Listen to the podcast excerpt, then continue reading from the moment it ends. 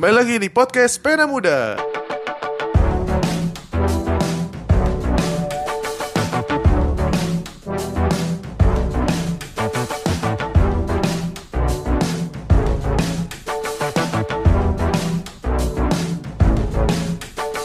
Systems of oppression fueled by Oke, ya. Kembali lagi di ya, di podcast Pena Muda di episode ke berapa ini ya? Episode ke-9 season 3. Sekarang Wih, season 3 ini berseason-season. Jadi eh apa? Kayaknya season yang ini sebentar lagi selesai. Karena bingung apa lagi yang mau dibahas. ya, jadi ya, jadi eh, selamat eh, hari apa pun teman-teman mendengarkan kembali lagi di podcast Pena Muda. Dan sekarang di sini seperti yang sudah didengar, saya tidak sendiri. Kali ini bersama seorang teman. Eh, boleh diperkenalkan siapa namanya? Yeay I- ibu, ibu, Namaku kok ibu sih Namaku Priska. Nggak ibu-ibu. Ya jadi eh, Priska ini ya singkatnya dulu teman kuliah lah ya, dulu teman kenal di kuliah dan sekarang sedang eh, mengambil studi, studi master ya, master teologi berarti ya, bukan MDiv kan ya? Bukan, bukan. Ya, master teologi di salah satu. baru mau mulai maksudnya? Karena aku kan dari S1 umum ya Bukan teologi. Jadi kemarin tuh dua Oh, tahun iya. adalah belajar em, S1-nya Dan ini baru masuk mau ke masternya. Oh gitu, matrikulasi ya istilahnya. Iya betul betul.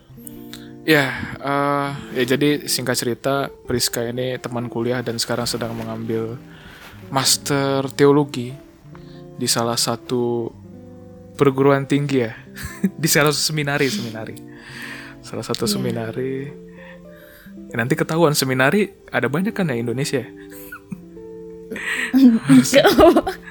Ya udahlah ya ya, salah satu perguruan tinggi lah ya, salah satu perguruan tinggi di Indonesia ini. Jadi dan sekarang sedang ini ya lagi apa bahasanya Eh, pelayanan apa namanya?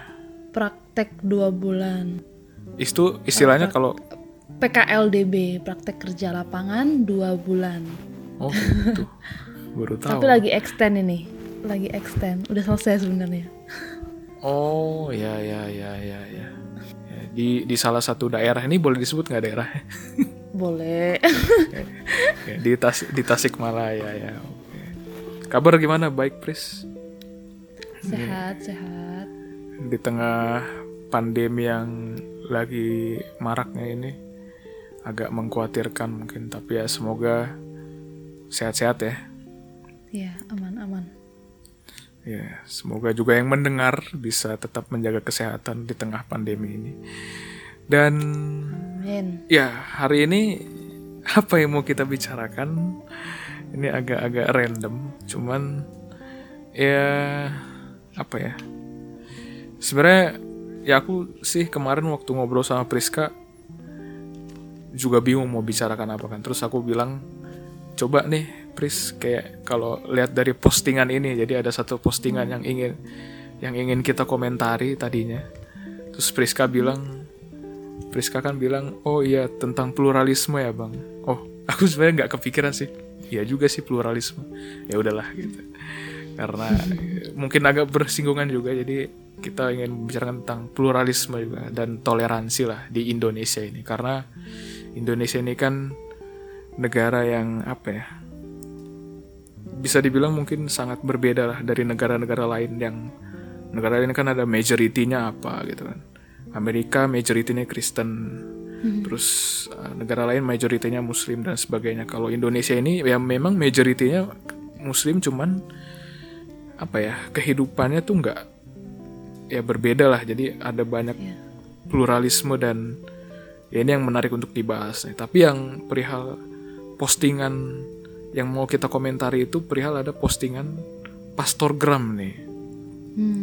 Jadi seorang Pastor Gram ini dia eh, membuat suatu postingan, tidak usah disebut namanya siapa. Jadi dia Cukup Dia- viral sih itu. iya iya dia. Ini aku tahu dari Kristen terselubung nih. Kalau kau pernah Wah. kalau kau follow-follow Kristen terselubung, aku tahu dari ini. Jadi dia eh, mengilustrasikan, ini kayak video TikTok gitulah, mengilustrasikan eh, apa seorang malaik malaikat penjaga pintu surga gitu kan. Nah terus ketika dia menjaga pintu surga, ada nih orang yang masuk nih satu-satu kan. Yang pertama masuk ternyata orang apa ya agama A lah misalkan agama A. Nah, terus malaikat ini bilang, kamu agama apa? Agama A gitu. Dijawab. Oke. eh, ka- Silakan no- masuk. ya silakan masuk. Kamar nomor sekian. Kamar nomor sekian. Tapi jangan jangan jangan berisik kalau lewat ruangan nomor 12 gitu.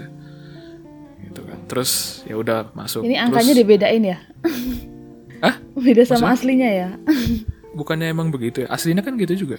Angka 8. 8 ya? Apa-apa. 8 apa 8 apa 12 sih 8 ya? Tapi nggak apa, jangan sama-samain ya udah 12. ya let's say 8 lah ya udah 8 nggak apa-apa Ya, terus ada agama lain kan begitu juga nomor sekian tapi jangan berisik kalau lewat ruangan nomor 8 gitu nah terus ada juga ateis nih kamu agama apa ateis katanya ya udah nomor sekian. Eh, tapi jangan berisik kalau lewat nomor 8 gitu. Terus yang ateis ini nanya kenapa gitu? Kan karena nomor 8 itu ruangannya orang Kristen. Dan mereka kira mereka kira cuman mereka yang ada di sini gitu. Nah, ini suatu postingan yang kalau aku mengiranya sih menyindir ya, agak menyindir orang-orang Kristen yang mungkin merasa merasa atau mungkin dia dia melihat orang Kristen itu tuh orang yang eksklusif lah ya. Ya, eksklusif. bisa dibilang eks- ya. eksklusif merasa diri eksklusif gitu. Sehingga ya mungkin dia kira seolah-olah cuma orang Kristen yang masuk surga gitu. Nah dan tapi di di captionnya sih dia bilang ya gue sih percaya Kristus gitu gitulah hanya satu-satunya jalan dia bilang gitu sih. Cuman ya agak bingung juga sih ketika dia masukin masukin di situ salah satu yang masuk surga itu ateis dan aneh sih menurutku. Menurutmu gimana, Pris? Melihat postingan itu? Kalau aku pertama ya kesan pertama ngelihat postingan ini ya ya kayak oh berarti kalau misalnya ini ya secara sekilas melihat video oh berarti semua orang bakal masuk surga dong apa pun agamanya itu baik dia nggak beragama atau dia beragama oh pasti masuk surga gitu dan itu yang ngomong pester kan yang ngomong pester Ya, gitu ya Jadi betul. mungkin Ini ya- itu yang mau aku ini kan juga karena yang ngomong itu kan seorang yang bisa dibilang wah dipercaya nih perihal Hmm. perihal keagamaan lah ya gitu. Lanjut lanjut terus. Terus ya ketika dengar itu ya mungkin ada orang-orang Kristen yang juga percaya kayak gitu. Gitu.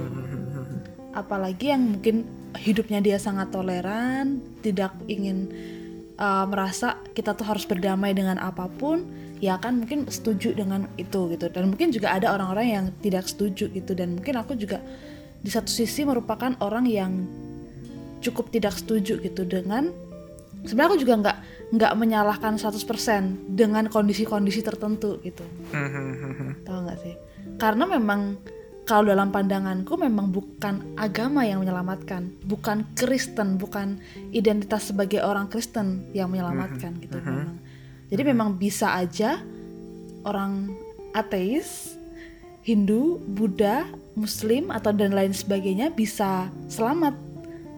Tapi ada syaratnya gitu maksudnya bukan ada syaratnya maksudnya ada ketentuannya gitu. Ketika mereka selamat berarti bukan berarti uh, buk- uh, dia selamat ya karena emang diselamatkan Tuhan. Mungkin kita ngelihatnya dia orang Krist orang ateis gitu. Tapi kita nggak tahu perjalanan hidupnya seperti apa ke depan. Dan kita nggak tahu bagaimana cara Tuhan menjangkau mereka seperti itu. Jadi yang mungkin ku benarkan adalah ketika ya bukan orang Kristen uh, yang menyelamatkan orang masuk surga gitu, bukan agama yang bisa menyelamatkan orang masuk surga. Gitu sih. Nah tapi itu menarik tuh karena eh, ketika orang bilang dia percaya Kristus, kenapa dia masih menyatakan diri, misalkan anggaplah ateis gitu. Maksudnya itu kalau aku melihatnya sih sesuatu yang aneh ya gitu. Aku sebenarnya menghindari eh, diskusi yang apa kayak itu orang orang ini masuk mana orang ini masuk mana itu aku sebenarnya menghindari. Cuman Iya. cuman sebenarnya apa ya ya kita tahulah agama Kristen itu tidak menyelamatkan kan? Ya. agamanya itu tidak menyelamatkan tapi bukankah sebenarnya ya hidup keagamaan itu menurutmu gimana Pris? Apakah itu sesuatu yang penting atau maksudnya banyak orang yang menganggap dirinya saya tidak beragama tapi saya bertuhan gitu? Nah itu yang kayak gitu-gitu gimana Pris menurutmu? Iya kayak tidak beragama tapi bertuhan gitu ya.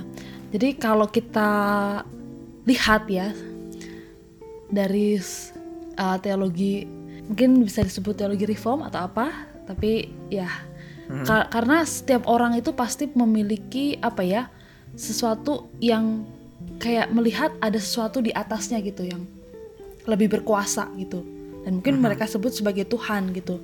Dan mungkin orang-orang juga akan mencari siapakah yang berkuasa itu gitu loh.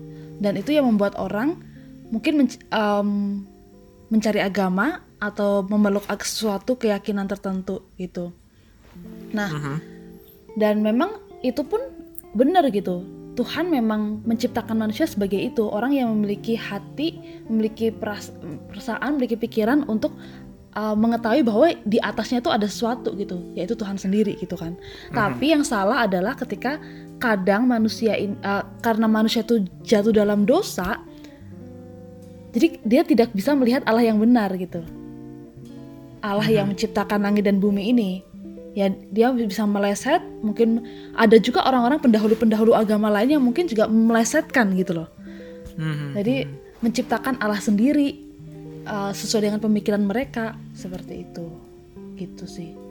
Terus ya ya pasti karena orang nggak beragama tapi bertuhan karena saya pikir ya memang setiap orang punya eh, Tuhan tuh memang menyatakan ada ada pernyataan secara umum ada pernyataan secara khusus ya.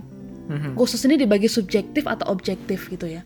Pernyataan secara eh, khusus secara objektif ya manusia tuh merasa ada yang di atasnya yang lebih berkuasa Tuhan gitu. Makanya ya tadi mungkin dia bisa nggak beragama tapi dia memiliki perasaan memiliki Tuhan gitu.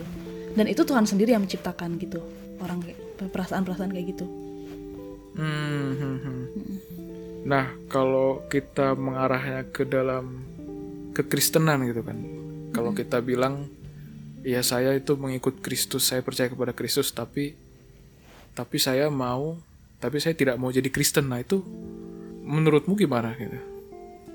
Hmm, ya menurutku ya aku jadi bertanya sih kenapa kamu nggak mau eh, disebut orang Kristen gitu meskipun kamu percaya Kristus gitu ya menduga-duga mungkin dia eh, supaya karena mungkin ada ke apa namanya kepahitan sama orang-orang Kristen gitu yang tidak mencerminkan Kristus atau mungkin ya supaya diterima orang gitu. Supaya diterima orang yang di luar Kristen.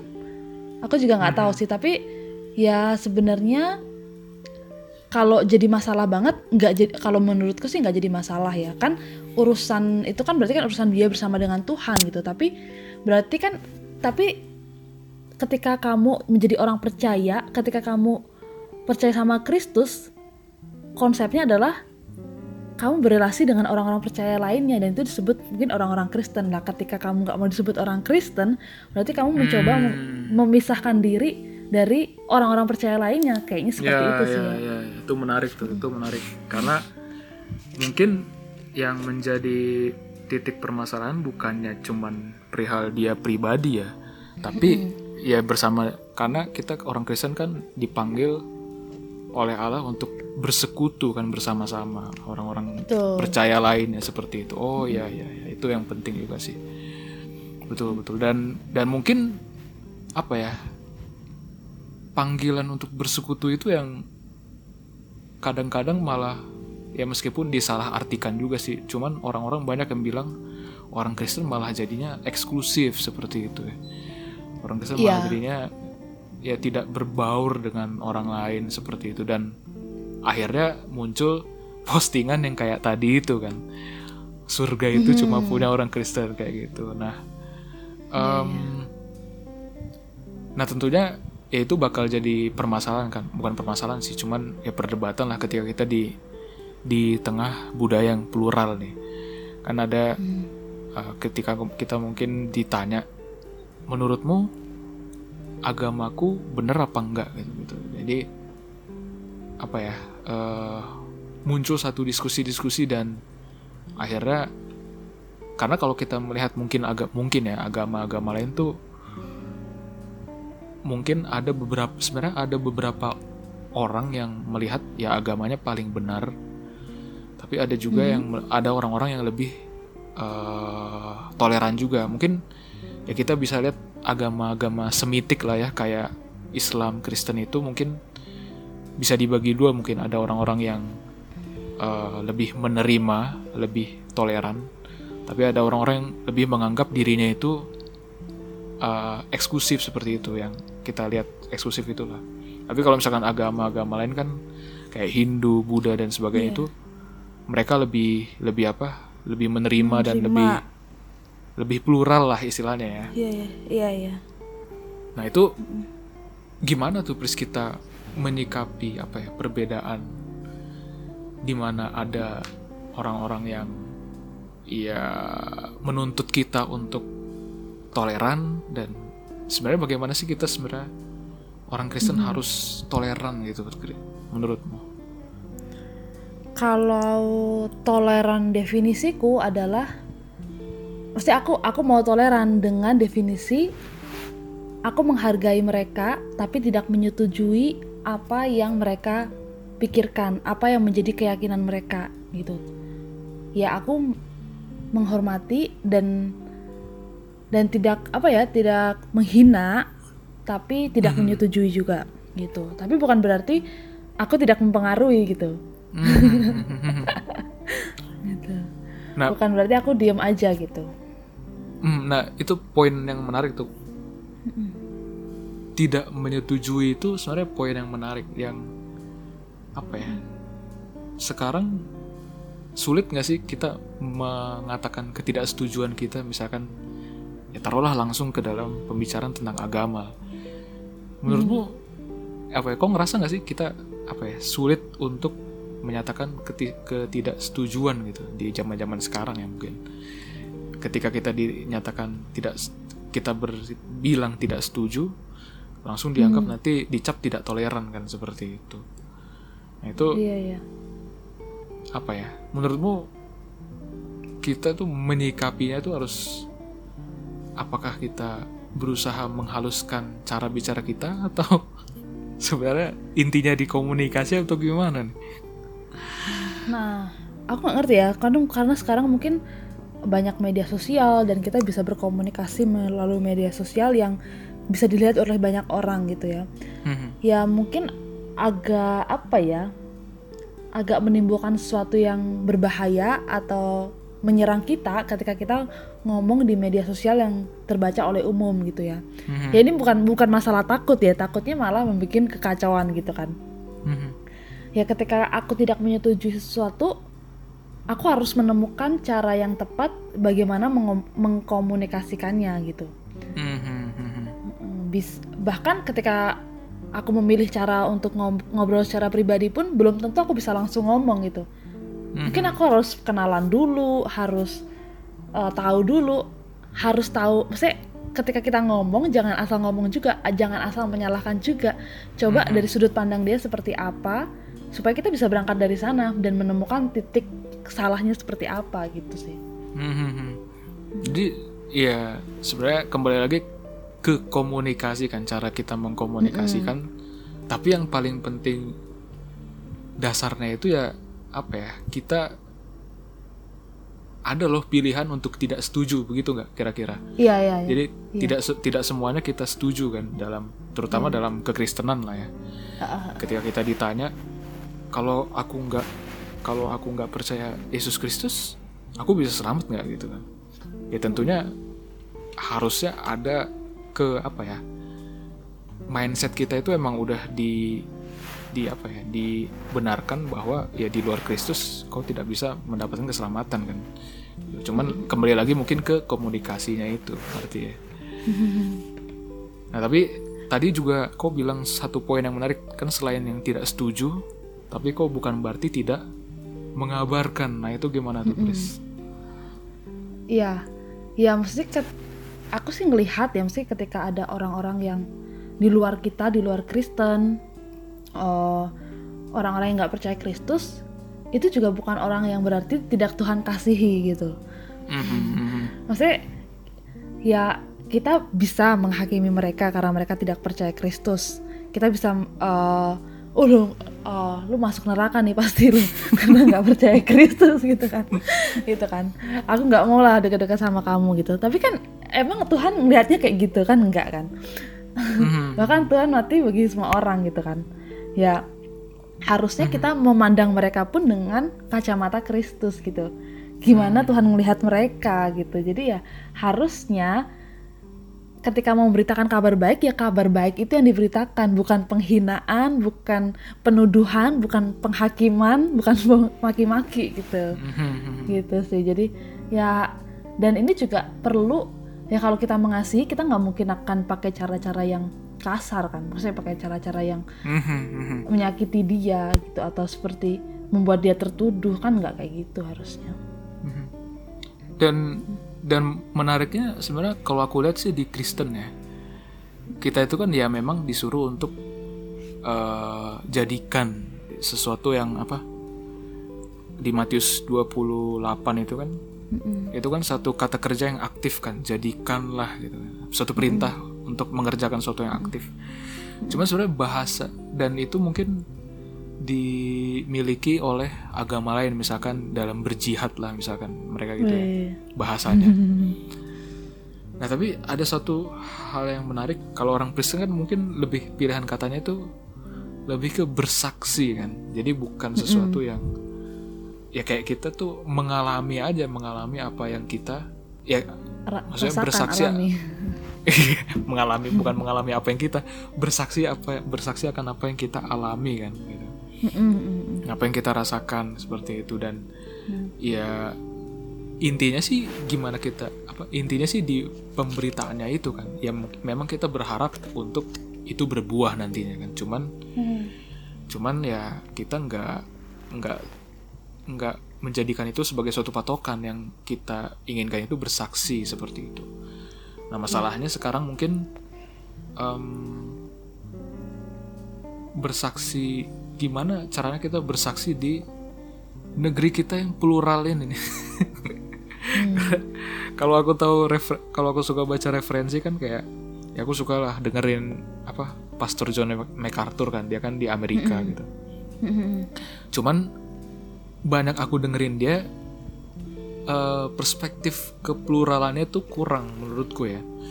Karena Iya, dia tuh ya tinggal di Amerika kan. Dia hidup di Amerika di mana ya orang-orangnya mayoritas Kristen gitu. Dan ketika dia apa mengomongkan tentang agama lain ya sangat ya kalau kalau aku melihat sih kalau misalkan di Indonesia mungkin itu udah di udah di apa ya udah dikejar-kejar kali.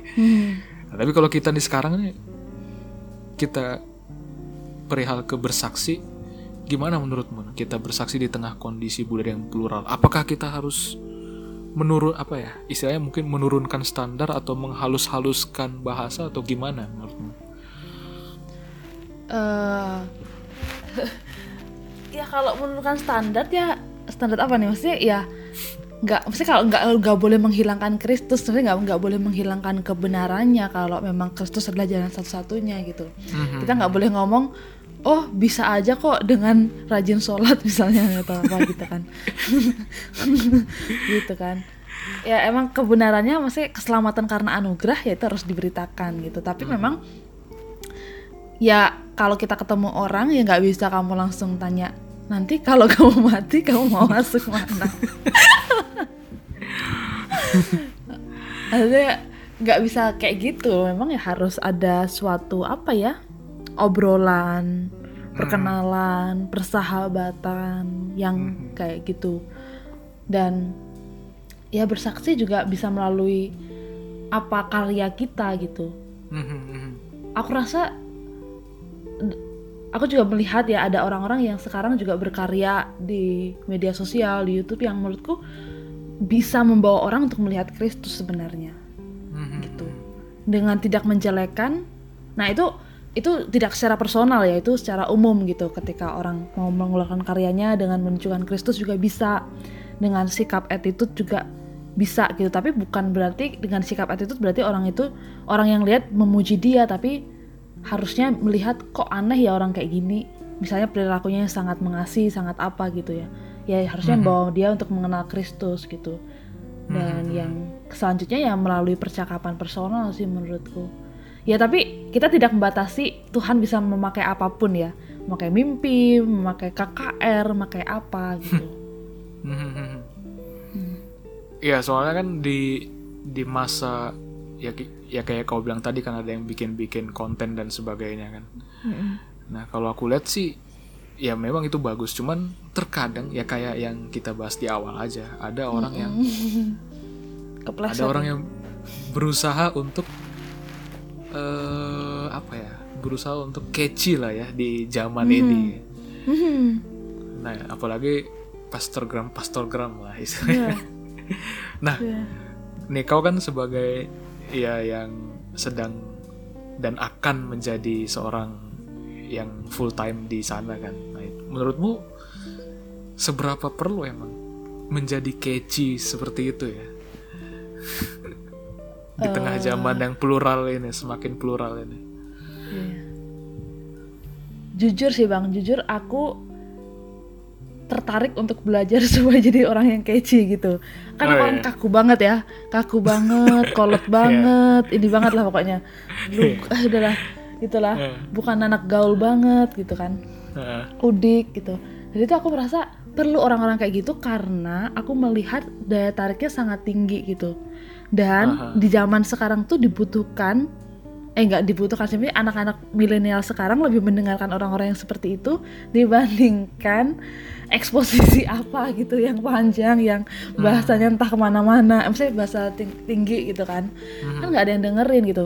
Aku menurutku nggak apa-apa asalkan kebenar maksudnya apa yang diomongkan tuh benar gitu sesuai dengan kebenaran. Dan itu harus hati-hati makanya nggak apa-apa keci atau yang pakai gaya nyentrik atau apa nggak apa-apa. Tapi kebenarannya harus di dipertanggungjawabkan seperti itu sih. Dan Mhm. Itu kan cara kita untuk mengkomunikasikan dengan dunia sekarang gitu loh kita juga harus belajar dong tapi ya tadi nggak boleh mengkompromikan kebenarannya Mhm. Jadi sebenarnya yang unsur utama ya kebenarannya dulu itu kan yang Mm-mm. tidak boleh ditoleransi lah, tidak boleh di- dikompromikan maksudnya. Dan ya mungkin itu sebenarnya kayaknya yang yang sulit ya makanya banyak Hmm. orang-orang yang kepleset ya. ya Karena karena kan di media sosial kita dituntut serba instan kan ya. cepat Lalu juga. iya plat- platform yang diberikan juga cuman berapa menit seperti itu kan tapi dan ya kita dituntut untuk ya bisa catchy tapi tetap menjaga kebenaran. Nah itu sebenarnya yang sulit. Mungkin sebenarnya memang butuh ya memang butuh untuk catchy seperti itu cuman cuman tidak bisa kita mengkompromikan kebenaran seperti itu intinya itulah ya tentang pluralisme dan eh, gimana hidup di negara yang ya di mana orang-orang mungkin punya apa ya kadang kita kita di postmodern ini katanya kebenaran itu relatif gitu. Orang-orang punya definisi kebenaran tersendiri yang mana sebenarnya sebenarnya enggak gitu. Sebenarnya itu yang yang harus orang Kristen berani nyatakan gak sih? Sebenarnya ketika kita hidup di dunia postmodernisme ini. Menurutmu gimana? Di tengah orang-orang yang semakin apa menyuarakan bahwa kebenaran itu adalah sesuatu yang relatif gitu. Hmm. Ya ini eh, cukup cukup sulit ya karena menurutku ya ya sekarang aku juga melihat kayak gitu sih terlalu banyak orang yang hmm, ya kebenaran itu relatif dan menilai semua ini benar semua ini benar semua ini benar. Tapi kalau kayak gitu sebenarnya malah salah eh, bukan malah salah malah kayak jadi bingung. Berarti nggak ada patokan salah satu yang benar dong. Jadi ini bisa membuat tatanan semrawut gitu kalau tidak ada suatu kebenaran malahan ya. Harusnya uh, harusnya berpikir seperti itu gitu. Dan ya kalaupun ada kalaupun bisa hid- ada kerapian ada keteraturan itu ada satu nilai kebenaran gitu. Ketika misalnya kita uh, hiduplah di kelas ya pasti ada satu kebenaran yang kita uh, miliki adalah kebersihan kelas tuh baik gitu. Kalau coba relatif ya aku mah aku mah kotor nggak apa-apa di kamarku juga kotor kan nggak bisa kita bawa ke kelas kayak gitu dong. Gitu. Iya, iya. gitu. Jadi ya harusnya orang tuh melalui perumpamaan itu ngelihat nggak bisa loh kebenaran itu relatif bakalan kacau gitu. Hmm. artinya supaya ini semua teratur dan rapi ya artinya ada harus satu kebenaran gitu. Jadi intinya ya kebenaran kembali lagi tidak bisa di ya sebenarnya bukan suatu yang relatif ya. Kebenaran itu memang adalah uh, satu hal yang yang mutlak dan ya kita sebagai orang Kristen percaya bahwa kebenaran itu adalah Kristus itu sendiri kan? Dan itu Kristus yang tidak boleh apa ya istilahnya dikompromikan ya demi sesuatu hal yang keci-keci seperti itu. Terakhir Pris ada pesan-pesan saran? Ya aku sih melihat apa ya eh, sekarang tuh banyak hal nilai-nilai apa disebarkan oleh orang dan itu sepertinya meyakinkan. Bahkan mungkin orang-orang yang cukup banyak followersnya di dalam kekristenan gitu tapi belum tentu juga apa yang dikatakan itu uh, benar gitu. Dan mungkin saya juga sebagai nanti orang yang mungkin banyak berbicara belum tentu juga semua perkataan saya yang di dalam podcast ini bahkan itu benar gitu. Jadi jangan uh, kita juga jadi orang jadi jangan gampang percaya jangan jangan gampang ngikut gitu tapi berhati-hati gitu minta hikmat dari Tuhan dalam menerima gitu. Suatu gitu- dan dan ingat eh, satu lagi dan ingat bahwa kebenaran itu ya yang benar yang sesuai dengan firman Tuhan gitu jadi ya kita mengujinya juga melalui firman Tuhan gitu jangan kita dengerin kata orang tapi kita nggak pernah baca firman Tuhan jangan kita percaya sama quotes quotes orang quotes quotes orang tapi kita nggak pernah uh, ingat satupun ayat di Alkitab gitu Ya, ya. Jangan jadi apa? eh, anggota jemaat gereja TikTok ya. Iya, iya. anggota jemaatnya Tuhan aja Iya. Dan, jangan lupa membaca firman Tuhan. Itu sangat penting sih untuk kita sebagai orang percaya dalam menyikapi eh, fenomena-fenomena yang terjadi. Nggak cuma kita menyikapi pastor gram atau segala macam nilai-nilai di, sosial media aja sebenarnya kayak ya kita dalam men- menyikapi kehidupan sehari juga ya itu perlu kita menggunakan kacamata firman Tuhan seperti itu. Oke, terima kasih Priska sudah berapa nih? 30 menitan lah ya. Kita sudah berbincang-bincang eh, kiranya ini dapat bermanfaat bagi teman-teman pena muda sekalian. Dan eh, kalau ada kritik dan saran silahkan sampaikan ke penamuda underscore idn instagramnya atau penamuda.id etahu.com dan ya ya saran-saran atau kritik silahkan dikirimkan terima kasih Priska untuk waktunya yang sudah diluangkan untuk podcast yang tidak terlalu penting ini Waduh, aku jadi belajar banyak loh karena persiapan podcast ini. Tapi meskipun ya mungkin apa yang kukatakan ini terbatas dan mungkin banyak kurangnya. Tapi ya biarlah ini membuat kita belajar bersama-sama lah. amin amin Ya. Ya, semoga Priska juga dalam pelayanannya bisa tetap berapi-api dan menyuarakan kebenaran dan Iya. sukses terus untuk studinya ke depan. Sudah bakal mulai ke inti studinya.